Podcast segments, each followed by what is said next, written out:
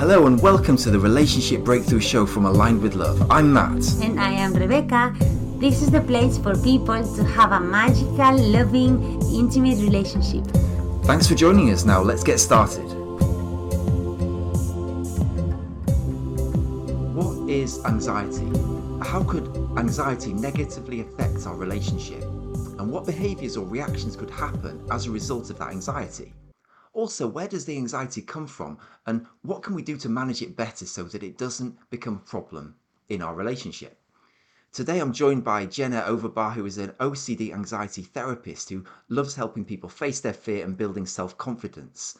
Uh, Jenna values educating her clients and giving them the tools they need to manage their recovery independently. So, firstly, Jenna, warm welcome to the show. Awesome. Thank you so much for having me. I'm really excited to be here. Me too. I'm excited too, Jenna. And I wanted to ask you firstly, how do you define anxiety or OCD? And also, are they one and the same thing? It's such a great question. Um, there's a lot of debate going on about this currently in the mental health field. So, obsessive compulsive disorder and anxiety used to be under the same kind of category in the Diagnostic and Statistical Manual, the DSM, which is kind of what we use for diagnostic purposes. Um, and when I say anxiety, I'm referring to generalized anxiety disorder. Of course, everyone has to some degree some subclinical levels of anxiety but if we're talking about disordered behavior um, you know ocd versus generalized anxiety disorder they used to be under the same category recent brain imagery research has shown that OCD may be a little bit different in some ways. So, with the recent DSM, it was categorized into a separate category. A lot of us, though, who know these disorders are really advocating for them to be more so one and the same. And so, when we're talking about obsessive compulsive disorder, this is where someone is really struggling with obsessions. So, obsessions are these intrusive, recurring thoughts, ideas, images, urges, or impulses or feelings. Um, that are just really experienced as distressing. They don't want to be having these experiences. They kind of come in out of nowhere. And then usually this causes a lot of anxiety feeling of discomfort. And so there's some attempt to try to reduce or negate the anxiety that that obsession brings on. And that's where compulsions come in. So some type of mental act or behavioral action that is meant to reduce or negate the anxiety that someone feels from the obsession. Um, and there's a lot of different themes and common kind of subtypes, we call them. These are just really common and kind of traditional presentations that we see OCD can attack anything, but what I think will be most relevant to this audience will be something that's really common is relationship OCD. So, OCD that kind of latches onto someone's relationship or relationships. It's not always about that romantic partner, but it definitely can be, and that's usually what we see most frequently. But then we have generalized anxiety disorder or anxiety in a more subclinical sense. And that's when we have these worries and um, concerns, kind of about more quote unquote real life or real world concerns or um, circumstances. Some examples of that would be like the health of your loved ones, the state of the world, the future, fearfulness of making a mistake. But all of that is to say, while they are separate, um, specifically in the DSM, there's a lot of parallels. There's so much mm. overlap, many of which come back to worry and this need to get rid of it somehow. It's very persistent and it tends to get worse over time. I see. I see. Thanks for clarifying that. And I, just to just to come back to what you said about there being a subclinical level of this thing called anxiety. Uh, this could this could be people's general worries of, oh, my partner's coming back a bit later than I thought, and I'm just on edge a bit, thinking about where they might be.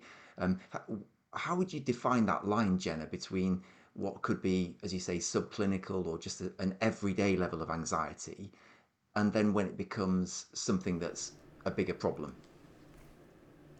Right. And and the example that you gave is so perfect, right? So this normal kind of, you know, very typically to be experienced in a relationship, you know, I don't know where my partner is. That's leaving me on edge. Um and so there's always going to be some level of doubt, especially when we're talking about a relationship, right? There's always some element of uncertainty, especially when you're just first starting to get to know each other. Um, also, you know, when the honeymoon phase starts to fall off and maybe you're not feeling 100% in love with them all the time like you used to. Um, there's these elements of doubt for every relationship. Um, and anxiety is not necessarily a bad thing. Without anxiety, we wouldn't be called to spend certain time on things, we wouldn't be called to pay attention to certain things. So, anxiety is not necessarily bad. We all have some level of anxiety where it goes haywire and where it can potentially become um, you know disordered is we look at a couple different things first of all we look at the amount of time that that worry and anxiety and the obsessions or the intrusive experiences are taking up throughout the day um, specifically in the DSM, it's one plus hour. Um, I think that's really difficult to kind of capture when you're talking about worry because it can kind of be so fleeting and come and go. Um, but that's just a generic kind of you know concept for people. You know one hour plus a day might be disordered but we more importantly look at clinical distress and then impairment. So clinical distress would be are these worries obsessions are these fears concerning you so much that they're causing some distress within you, within your family unit, within your relationship? Is it basically causing problems and it's something that you want to work on? Yeah. And then finally, we have that um, clinical impairment. So, impairment would be I'm so wrought with worry and obsessions and anxiety that I'm not able to, to do the things I want to do. I can't take care of myself, I can't take care of my loved ones. There's some type of impairment here. That's a really interesting way to look at it. So, impairment could be oh i needed to go to work but i felt so stressed or worried that i, I felt i couldn't drive the car safely for example it's like mm-hmm. is that what you mean Absolutely. Like, it like stops us doing the things that we need to do in our in our life is that is that fair to say mm-hmm. And it can come up in so many different ways. I'm even thinking of examples in a relationship context of you know i'm so anxious about my relationship. I don't know 100% if this person is for me. I really i think they're for me but i just want to be 100% sure. That's really the the beast at the end of the day when it comes to anxiety and when it comes to OCD in particular is this need to be 100% sure. We call it an intolerance of uncertainty. You know, I, I, I, I'm pretty sure that this is the person that I'm supposed to be with for the rest of my life. I'm pretty sure that I love my person, or I'm pretty sure that they would never cheat on me, but I just need to know 100%. And the difficult thing is, is that we can never know anything 100% mm. um, especially when we are involved in a relationship. That's a, an interesting dynamic. We're involving someone else and we can't know anything about them 100%. It's a really great way to look at it, Jenna. I was just thinking about what you were saying because the other person is, by definition, another person who has got their own priorities and life and stresses and things going on. So if our if our peace of mind is going to be reliant on that other person behaving in a certain way or doing a certain thing, we're sort of right to be anxious in a way because we just can't control the other person, can we?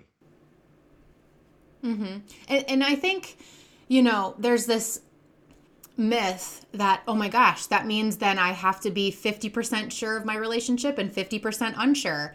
That's not what I'm saying, right? Like, I've been with my husband for 10 plus years and I'm pretty dang sure that he's the one for me. I love him dearly and no issues here, but I'm also not going to bet 3 billion dollars on it or bet my son's life on it either, you know? Like I I don't know anything for sure. Mm. Stranger things have happened and you know, I'm not just 50% faith, you know, um, hopeful or optimistic about my relationship. I'm I'm pretty high up there, but but 100% is what people with OCD and anxiety are striving for, and it's just it's it's it's never going to happen. It continues to raise the bar and raise the bar and raise the bar. I see. Would you say it's connected to perfectionism in a way? Would you say there's any relationship with that and perfectionism?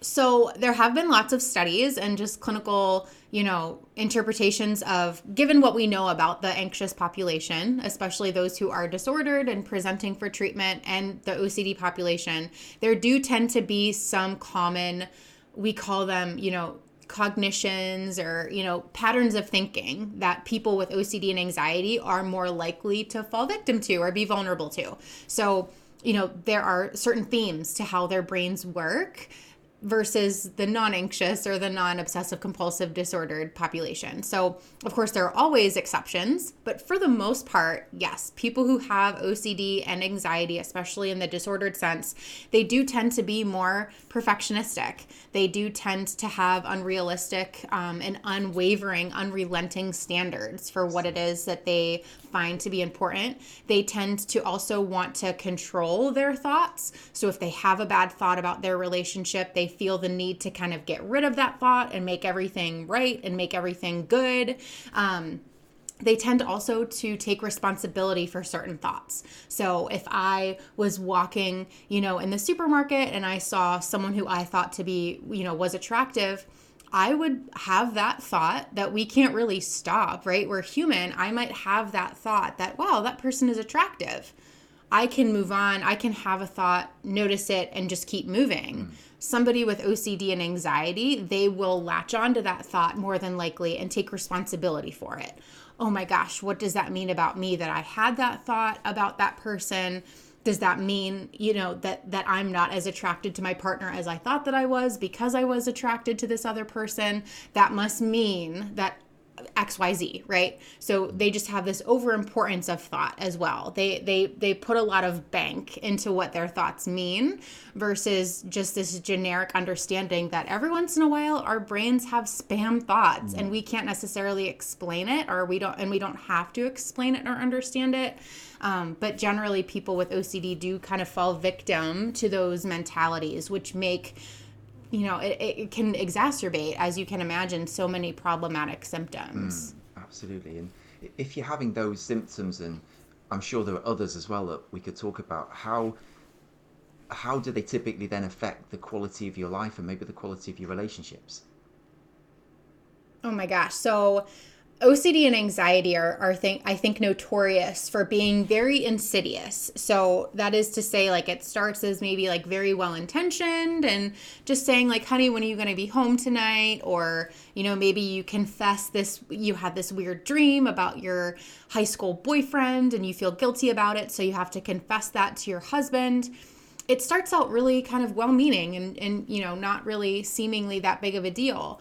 But doing these little compulsions or safety behaviors these things that kind of make you temporarily feel better about it it just reinforces that that was a bad thing in the first place. You know that oh my gosh good thing you told your husband about that dream you had about your high school boyfriend because otherwise that would have been really bad. You shouldn't have told him that.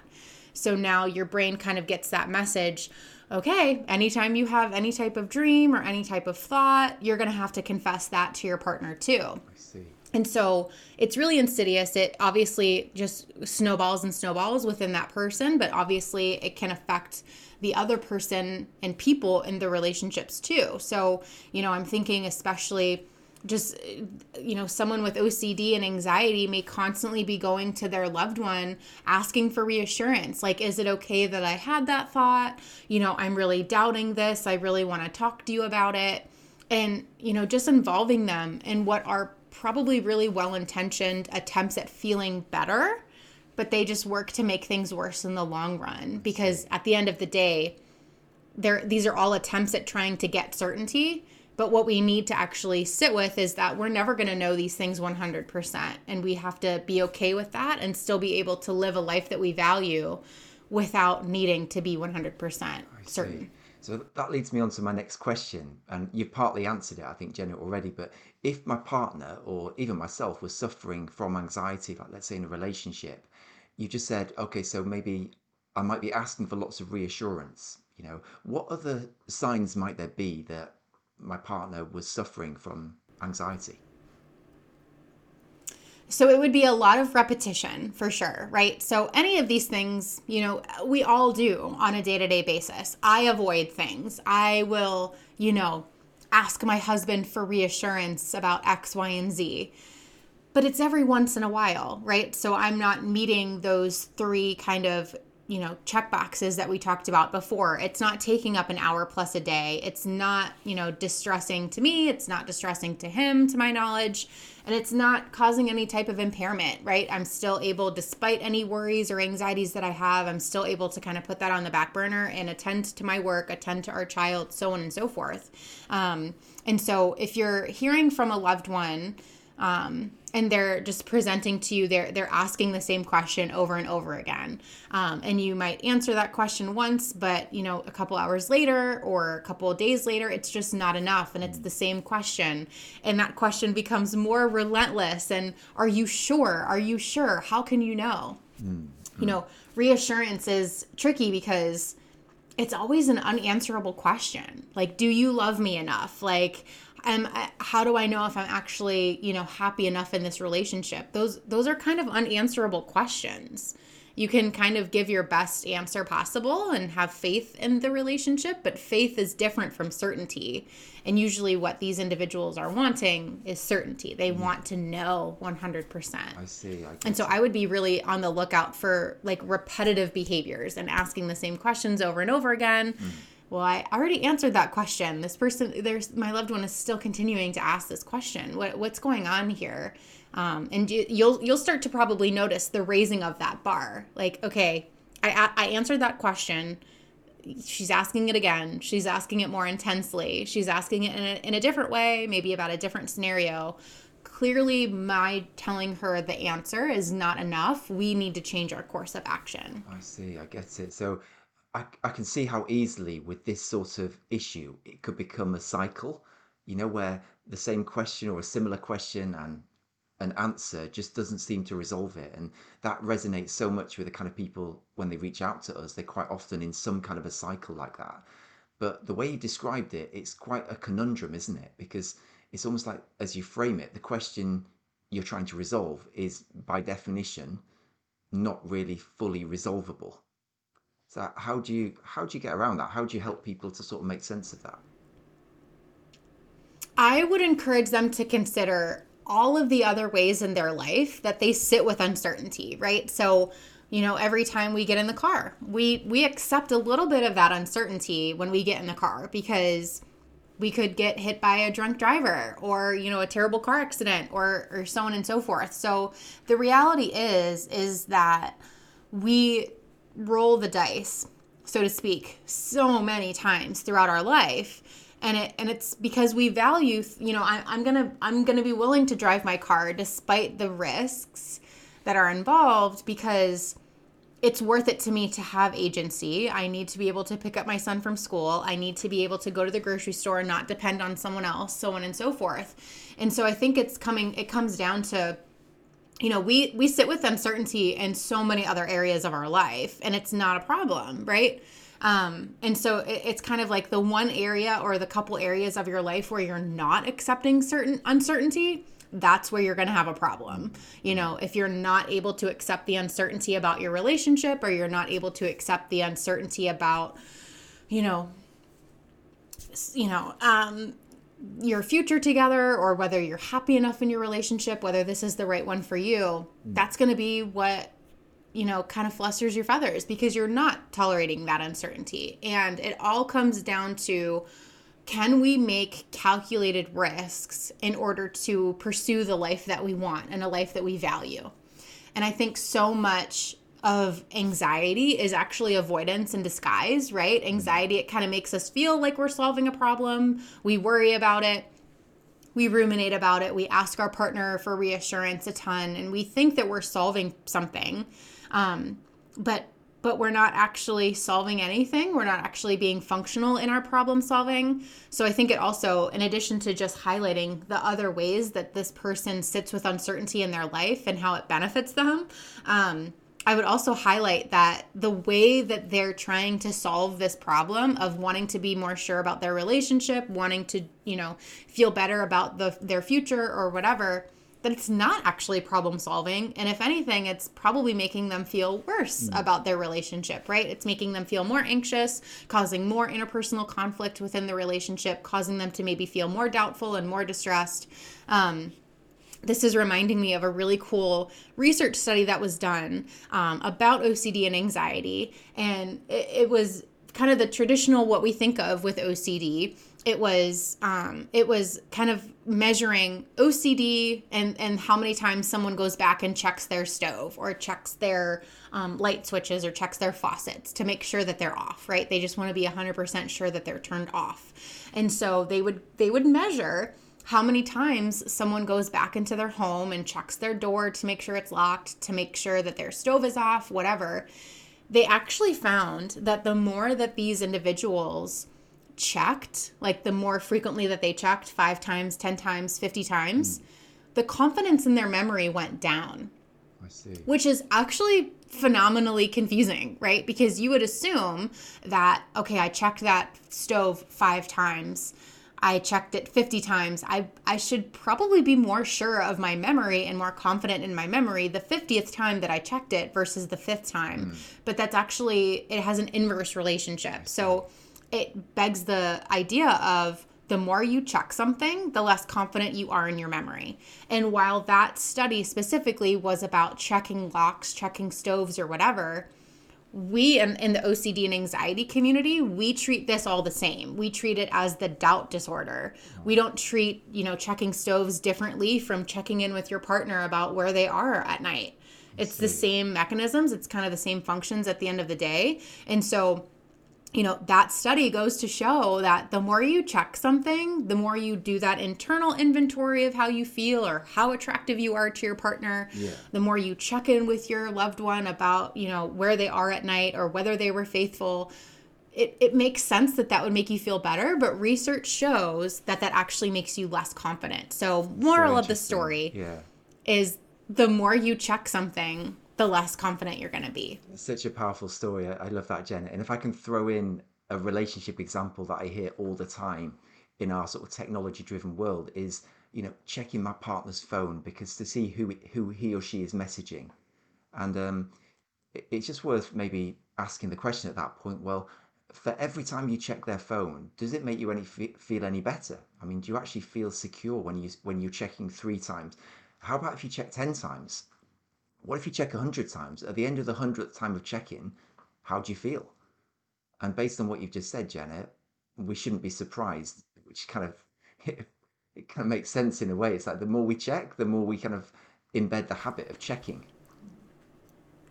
And it, and I can describe what's probably going on at a very, you know, bird's eye view level there, Please. right? So a person is having, let's just say, an intrusive thought about, oh my gosh, like my partner might be cheating on me, my partner might be whatever. So that's just a doubt. We all have those doubts. It's not the doubt that's the problem. It's our interpretation of the doubt as like, I need to know now, I need to do this, I can't move on without knowing this. And so then they go and do the safety behavior, call it a safety behavior, call it a compulsion, call it a ritual, whatever it is. But that safety behavior would be checking the phone that's going to temporarily make that person feel better. Like, okay, cool. Either I found something or I didn't, but at mm. least now I know. What that does, and it's conscious, it's not conscious, right? Like, it's not this verbal linguistic behavior of, okay, I know that now for next time. What's happening though, when you check that phone in that example, you're sending your message to, to the brain that basically says checking the phone is important.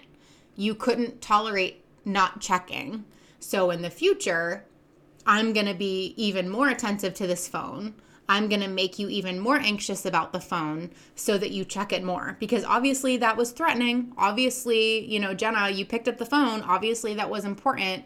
So I'm my brain is going to say my job is to keep you safe. My job is to regulate your anxiety. And if that regulated your anxiety in the moment, we're going to do it more and we're going to do it more and we're going to do it more. And that's why in your example, they go from checking once to 3 times to 10 times.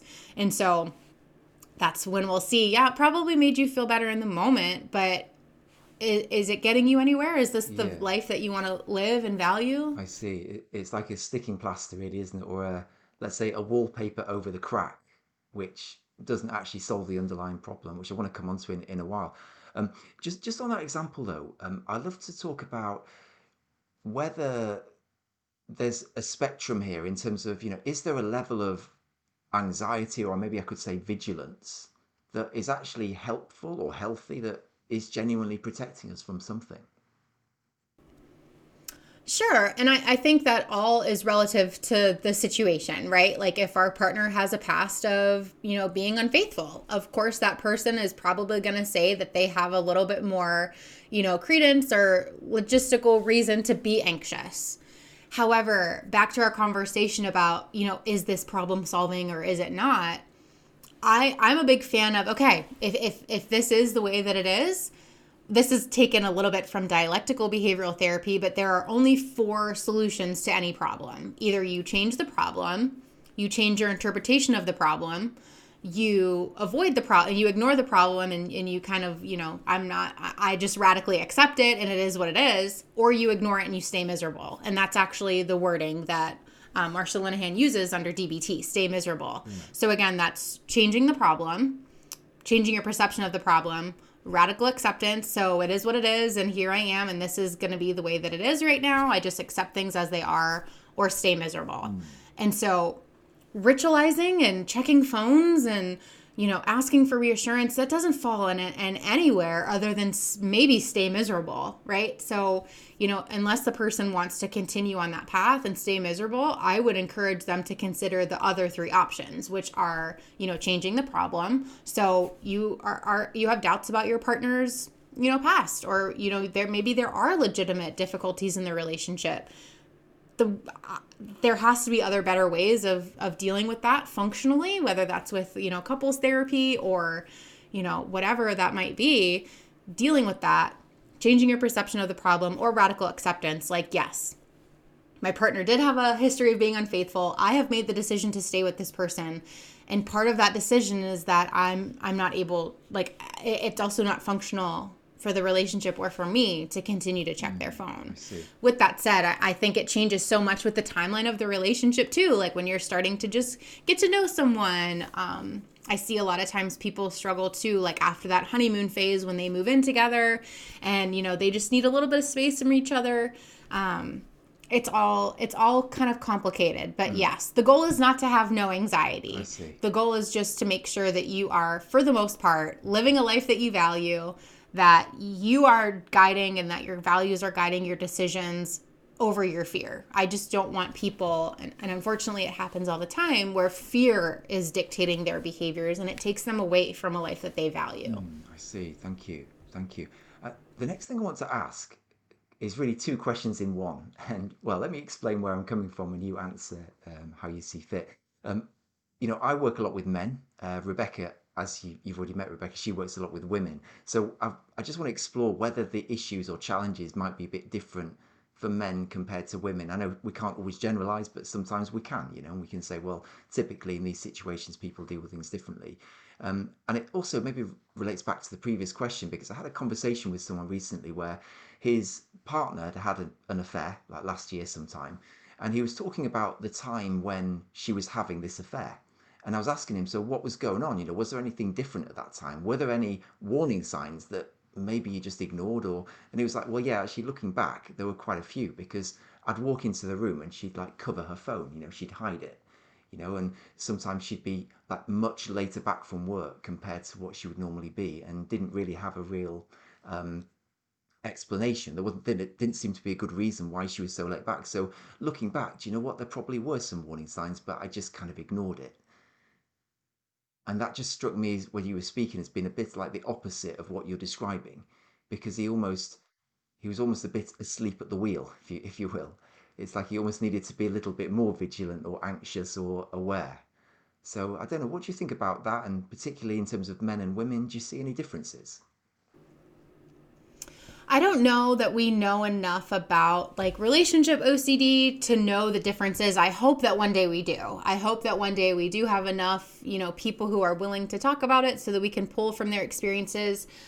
But knowing what we know about men and women and just basic, you know, sex and gender differences in relationships, I wouldn't be surprised if, to your point, men were historically or more so you know, obsessive or worried or anxious about um, violations in like a more intimate sense. versus women being more fearful and obsessive or anxious about you know the quality of the relationship right so there's been research that shows that men are more anxious about like physical um affairs, you know, with sex. Like they're much more concerned about physical affairs and having sex and, you know, kissing and stuff like that. Whereas women are generally more fearful of, you know, emotional affairs or their husband having feelings for someone else. Um, like they would be more willing to forgive um, certain uh, breakdowns of the affairs and so on and so forth based on their gender and i think a lot of that has to do with evolution right like women um, you know sustaining that relationship has a lot to do with the quality of their relationship and their emotions and their connection. Whereas men, you know, from a biological standpoint, they're much more interested in making sure that their person isn't cheating on them in a physical sense, that they're not taking care of a child that's not theirs. Um, and so I don't want to extrapolate too much, but I, I would not be surprised based off of that research if men in the relationship sense if they had more of a trend to be more anxious and fearful and worried about like physical intimacy um, difficulties mm. whereas women may be more interested or worried or anxious about like the quality of the relationship and being together you know 80 years from now so on and so forth so maybe anxiety about different things but on the whole would you say that anxiety ocd affects men and women roughly equally or do you think there is any any gender difference at all? I think uh, when we think about OCD and anxiety in general, I think there are some historic differences as far as subtypes. So um, I believe men are more likely to present with like harm intrusive thoughts and sexual intrusive thoughts, whereas women um, may present with other themes like relationship OCD, uh, maybe perfectionism, so on and so forth. But um, you know, at the end of the day, like I said, we kind of treat this all like the doubt disorder. You know, it is a disorder of doubt. It's a disorder of doubt. It's an intolerance of uncertainty. Um, and I think it also, you know, probably goes without saying, but generally men have such a harder time getting into treatment and, and coming forward to talk about those things. So, you know, like I said, hopefully we know more as we get more men and women to come forward and talk about relationship anxieties and worries and obsessions. We can know more about it. But I wouldn't be surprised if those are the trends that we eventually start to see. I see. And do you think that there's maybe some stigma for men around getting treatment? You know, maybe they're, they're suffering more than, let's say, the statistics might say because they tend to just deal with it or try to deal with it. Any any evidence of that or thoughts about that, uh, Jenna? Absolutely. I would not be surprised at all if we saw that, you know, men were actually struggling at a much greater rate and more frequent rate than what is currently being described. Um, that's for OCD and for generalized anxiety disorder. I think also for just mental health conditions in general, um, especially to present with anxiety, I think is not necessarily as um, easy or as open or welcome um, or as warm of a welcome in society as it, as it might be for women. It's hard for everyone to do, let alone men um, who are kind of, you know, generically taught like be tough and try to be like the foundation of the family, the, the foundation of the relationship, so on and so forth. Um, mm. But yeah, especially with OCD, it's hard in general to talk about, you know, we're talking a lot about relationship OCD right here, but it's also difficult, I think, to talk about harm intrusive thoughts. That's another element of OCD that we haven't talked about. Sexual intrusive thoughts are really difficult to talk about for women, and I think even more so for men. Mm, interesting. It, yeah, it's really important subject. I mean, this is probably a different interview or a different session, but uh, you know, we know that, that men affected by things like suicide, certainly in the UK, at a much higher rate. So, yeah, it's probably linked to these sort of mental health type type issues. So thanks for that. Um, I was going to ask as well, Jenna. I'd love to hear about your own story a bit. I know you've spent so much time and energy researching and helping people in this area around OCD and anxiety. What was your own journey to becoming so fascinated and passionate about it? So I always start out by saying I've always been an anxious kid. Like anxiety was my first friend. It was always there. Um, I remember even when I was in kindergarten, you know, scary first day of school, I would get nauseous and nervous. How who am I going to sit next to at lunch? Who am I going to talk to? What if the teacher calls on me? But I always knew that things were easier if I just bit the bullet and I just ripped off the band-aid and I just did it. So, you know, even from a very early age, I would go up to the person that I was most scared to say hi to and I would say hi to them or I would offer to read first in class versus just like waiting in a scared corner by myself for the teacher to call on me. And so, it was always it always came naturally for me to challenge my anxiety, um, to be kind of a little bit competitive with it. Um, and I, I valued doing hard things. And so when I went to college and I learned about exposure and response prevention, ERP, it's a gold standard uh, evidence based treatment for OCD and anxiety. It, it's not just for OCD, it works for anxiety, it works for phobias, social anxiety, generalized anxiety disorder. Um, it's all about you know exposing yourself to fears and trying not to do those safety compulsions that would otherwise make you feel good. Um, and i just i was like this is what i have to do. I i have to do it. This is perfect for me. This is everything i want to do. And so from then on every research paper every internship, every poster, everything was always about exposure and response prevention. It was always about anxiety, always about OCD. So I went on to just really specialize in that, went to grad school and focused on OCD and related conditions. I worked a lot with hoarding. Um, I spent a lot of time. I got my dream job for the past eight years. I was working at um, Rogers Memorial Hospital in the United States. Uh, it's one of two or three residential recovery units for OCD and anxiety. So, um, residential meaning they literally these individuals pack their bags from all over the world and they come and they live with us for 45 to 60 days and it's intensive 24-7 treatment um, and so it was some of the most debilitating cases of ocd and anxiety in the world um, but it was also really fascinating to be able to be part of their journey and, and see them recover um, and then now I work at NoCD. We are a teletherapy platform, um, and we provide services to people who have OCD. And um, I've just gotten, you know, within the past couple of years since I've been at NoCD especially really interested in the the various subtypes and you know learning more about relationship OCD. I feel like our my focus for so long was on like getting people to eat because their OCD was so impactful and so devastating to them. I was just focusing on getting them to eat, getting them to take their medications. Um, now that I work more on an outpatient basis, it's a little bit easier to like actually get into the nitty gritty and um, really start to, you know, just have a bigger, uh, more expansive understanding of all these different areas. Mm. So it's really yeah, exciting. Exciting. Great. For, thanks for sharing that, Jenna. Just going back to the point around uh, exposure re- response prevention. That's what I, I heard. This methodology. Uh, from what you said, I'd love to hear a bit more about it. But is it connected to what you hear people say, you know, feel the fear and do it anyway.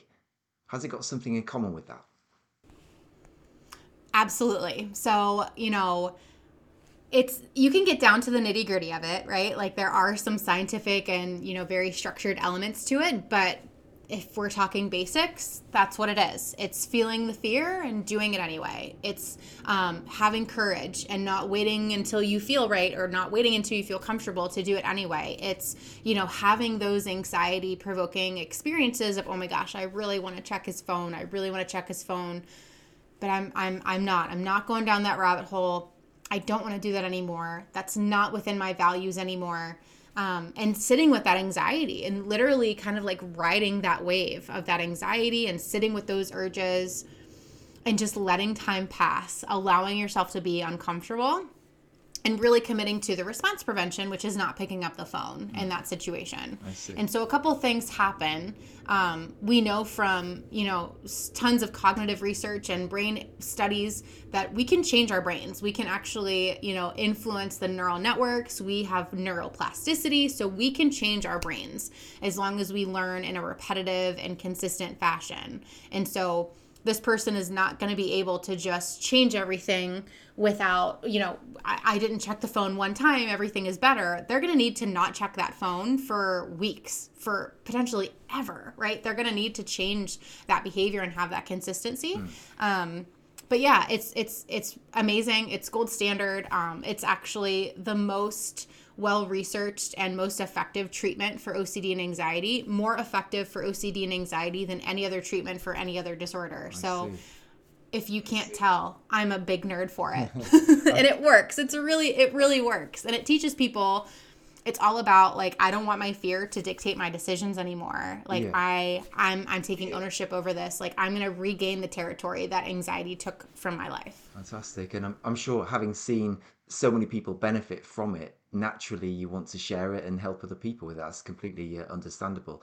And um, and great to see your passion and enthusiasm. I wanted to ask as well, Jenna, about just coming back to relationships. Um, you shared that you've had you've experienced this yourself, this anxiety, and I just wondered what your thoughts were in terms of relationships. Do anxious people tend to get into relationships with each other, or do you tend to have one person that's more anxious and the other not so anxious? Would you say? It's such a fascinating question, and I don't know what the literature would say, but I swear I see it so often, and it's the case with myself for sure. I see really highly anxious individuals being drawn to or, you know, being partnered up with individuals who are like quite unflappable and quite, you know, not anxious at all. That's exactly how my husband is. Um, and I mean, obviously, it can go either way, right? There, there's so many like volumes and you know experiences that can happen. Um, I think there are pros and cons to both. If an anxious person is in a relationship with someone who's not as anxious, maybe that person doesn't understand. Um, maybe they can also be like a calming presence for them, right? Like maybe they're not gonna, you know, feed off of each other's anxious energies, so on and so forth. Whereas if two anxious individuals are together, maybe they can re- resonate with each other. They can relate to each other's experience, but maybe they're also giving into each other's reassurance all the time and making things worse. So I don't know what actually happens more often, but I swear I see in my own experience with people, I tend to see people who are anxious being with people who aren't anxious. I see. I don't know if that's better, Yeah. but I'm I'm sure it happens all over the place. It- we may not be we may not have the research to back it up but there does seem to be some logic or some let's say yeah you, there's some logic in what you're saying you know because i guess two anxious people together well how how could they affect each other? How, how could that anxiety develop if your partner is also anxious maybe about the same things or maybe about other things? Um, you know could the anxiety be a bit in, infectious you know? What do you think? Right.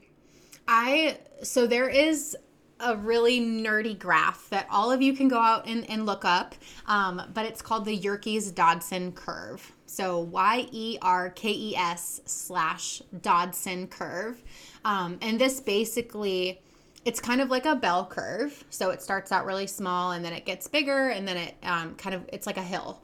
Um, and it's essentially the relationship between anxiety and performance. So if you look it up, there's great explanations of it online. It's been so historically well researched. But the Yerkes Dodson curve essentially states that low levels of anxiety equal poor performance. And I think we can all resonate with that, right? Like a test. If we're not anxious about a test and we don't care about it, we're probably not going to perform very well because we don't care about it. We don't we're not anxious enough to be moved to action. At the other end, you also see really, really high levels of anxiety equate to low performance. Mm. And again, I think that that would happen with any test, right? I think so many of us can resonate with that. If we're super, super anxious about a test, we're going to put that sucker off and we're not going to want to study for it. And we're going to, you know, freak ourselves out and we're going to actually end up having really poor performance, even though we are really anxious about it. What that actually means, though, is that we have the highest performance when we're moderately anxious. And make it about a test, make it about a job interview, make it about a relationship. I think having a moderate level of anxiety about things in general, and certainly the Yerkes Dodson curve would support this, having a moderate level of anxiety will most likely lead you to have the best performance. And so potentially having, you know, someone who is highly anxious in a relationship balanced by someone who's not as anxious, you kind of have that moderate anxiety, right? Like you're anxious enough to care about things, but you're not so debilitated by your anxiety that you have low performance. Mm. Um, and so, yeah, I would not be surprised if that would be the result of such a study. I wouldn't be surprised at all. Excellent. That's, thanks for sharing that. It does seem to make some sense. And it's also very empowering because it makes you realize that there's not, not actually anything wrong necessarily with some level of anxiety. Maybe it could even be a strength. It's just when it becomes, as you said, dysfunctional or stops us doing the things that we need to need to do. So that's really a great message. Really and if we message. didn't if we didn't have anxiety, we would be dead. we wouldn't look both ways before we cross the street. We wouldn't um you know, we wouldn't want to be involved in these relationships. We wouldn't analyze our relationships that are meaningful to us. If we if we could just like remove every anxiety bone or muscle or neuron in our body, we would be like skulls of ourselves, right? We we would have nothing. We would also not have the really beautiful emotions and opportunities that we have. So, because of anxiety, yeah, we are able to have those in depth relationships. We do have things that matter to us. So, we're never going to be able, and we don't want to get rid of it completely. We just want to be able to hone it in, keep it in that moderate range, and make sure that we can have anxiety. It can have a place in the car, but but make sure that you're in the driver's seat. Yeah, fantastic. And for people that feel that maybe it's a bit out of control or their anxiety is affecting the quality of their life or the relationship, what are some things that people could do today, you know, to start having an effect on that to help themselves? Help themselves. So there are so many great resources out there. Um, I think like podcasts are great. You know, finding podcasts like yours. There are so many other wonderful podcasts out there. Um, just free resource and free education. I think so much of anxiety and OCD recovery starts with really good education. Just understanding that you're not alone, that there's nothing wrong with you, that you're not going quote unquote crazy, um, and just really understanding the ways that your brain works and how all of these things function. I think that eliminates a lot of the um, you know, self deprecation that we tend to do on ourselves. Um, it gives our, ourselves an opportunity to practice that self compassion. So, learning would be the first step. Um, the IOCDF.org website is super helpful when it comes to just learning more about it. They have um, a lot of resources. Actually, I think divided by content like there's actually probably a relationship um, like resource section. So i think that would be super helpful for anyone out there who feels like this resonates. Um, and i would also encourage people to download our NoCD app. It's free. Um, no gimmicks no nothing no like seven day trial. Um, even if you don't do therapy with us which is totally fine. We know not everyone can access it but there's tons of free resources. Um, I'm on there often. I do lots of webinars on there for educational purposes. Um, there's an in app community. So you'll go on there and you'll instantly have a ton of people um, who understand you and who are posting about relationship OCD. Therapists also try to post there and give encouragement. It's really great. Um, but my favorite thing for people who especially have relationship OCD we have what's called uh, an SOS function. It's like when you're really struggling and you are like really having a hard time, you're really panicking and you don't know what to do. We have an SOS function, and there's actually a relationship OCD. Um, kind of tab there where you can go and it's one of our therapists and actually it's Dr. Patrick McGrath. He's one of the most world-renowned experts when it comes to OCD and anxiety and it's actually Dr. McGrath talking you through like I don't want to call it a, a, guided meditation because that's not what it is, but it's kind of just talking you through, giving you some encouragement mm-hmm. like in that moment. And it, it's, I've heard it's super, super helpful. So I would encourage people to do all those things, really hone in on the education, just open yourself up to learning more um, and download our free app. I think that's great. And then also, um, you know, just try try to reduce those rituals any way you can. Even if you postpone checking your partner's phone for five minutes um, you know postponing it is better than doing it right away. Mm. so even if you can't resist it completely try to maybe postpone it or play around with stuff like that. But um, yeah our app is treat my ocd um, on the app store free um, and lots of really really great content out there Fantastic. Thank, thanks, Jenna. And we'll include links to your site as well. And I know you're on social media, you've got your own podcast, so people can p- follow you there. What's the best place for people to, to find out about more, more about you personally? Yeah, I always forget about my own stuff. Um, but yeah, I do. I also have a podcast. It's called All the Hard Things. So if you're curious about learning more about OCD, I also do have a specific relationship OCD episode. I believe I, I tend to do it always on Valentine's Day. Valentine's Day tends to be a triggering time for people um, who have that subtype. So um, all the hard things. And then I'm over on Instagram at jenna.overbaugh. So lots of more education there as well. Okay, that's all for today. Thanks again for joining us, and please remember to subscribe and to leave us a review. Who could you share this episode with that needs to hear this message? Share this episode and remember that the quality of your relationship determines the quality of your life. See you on the next episode.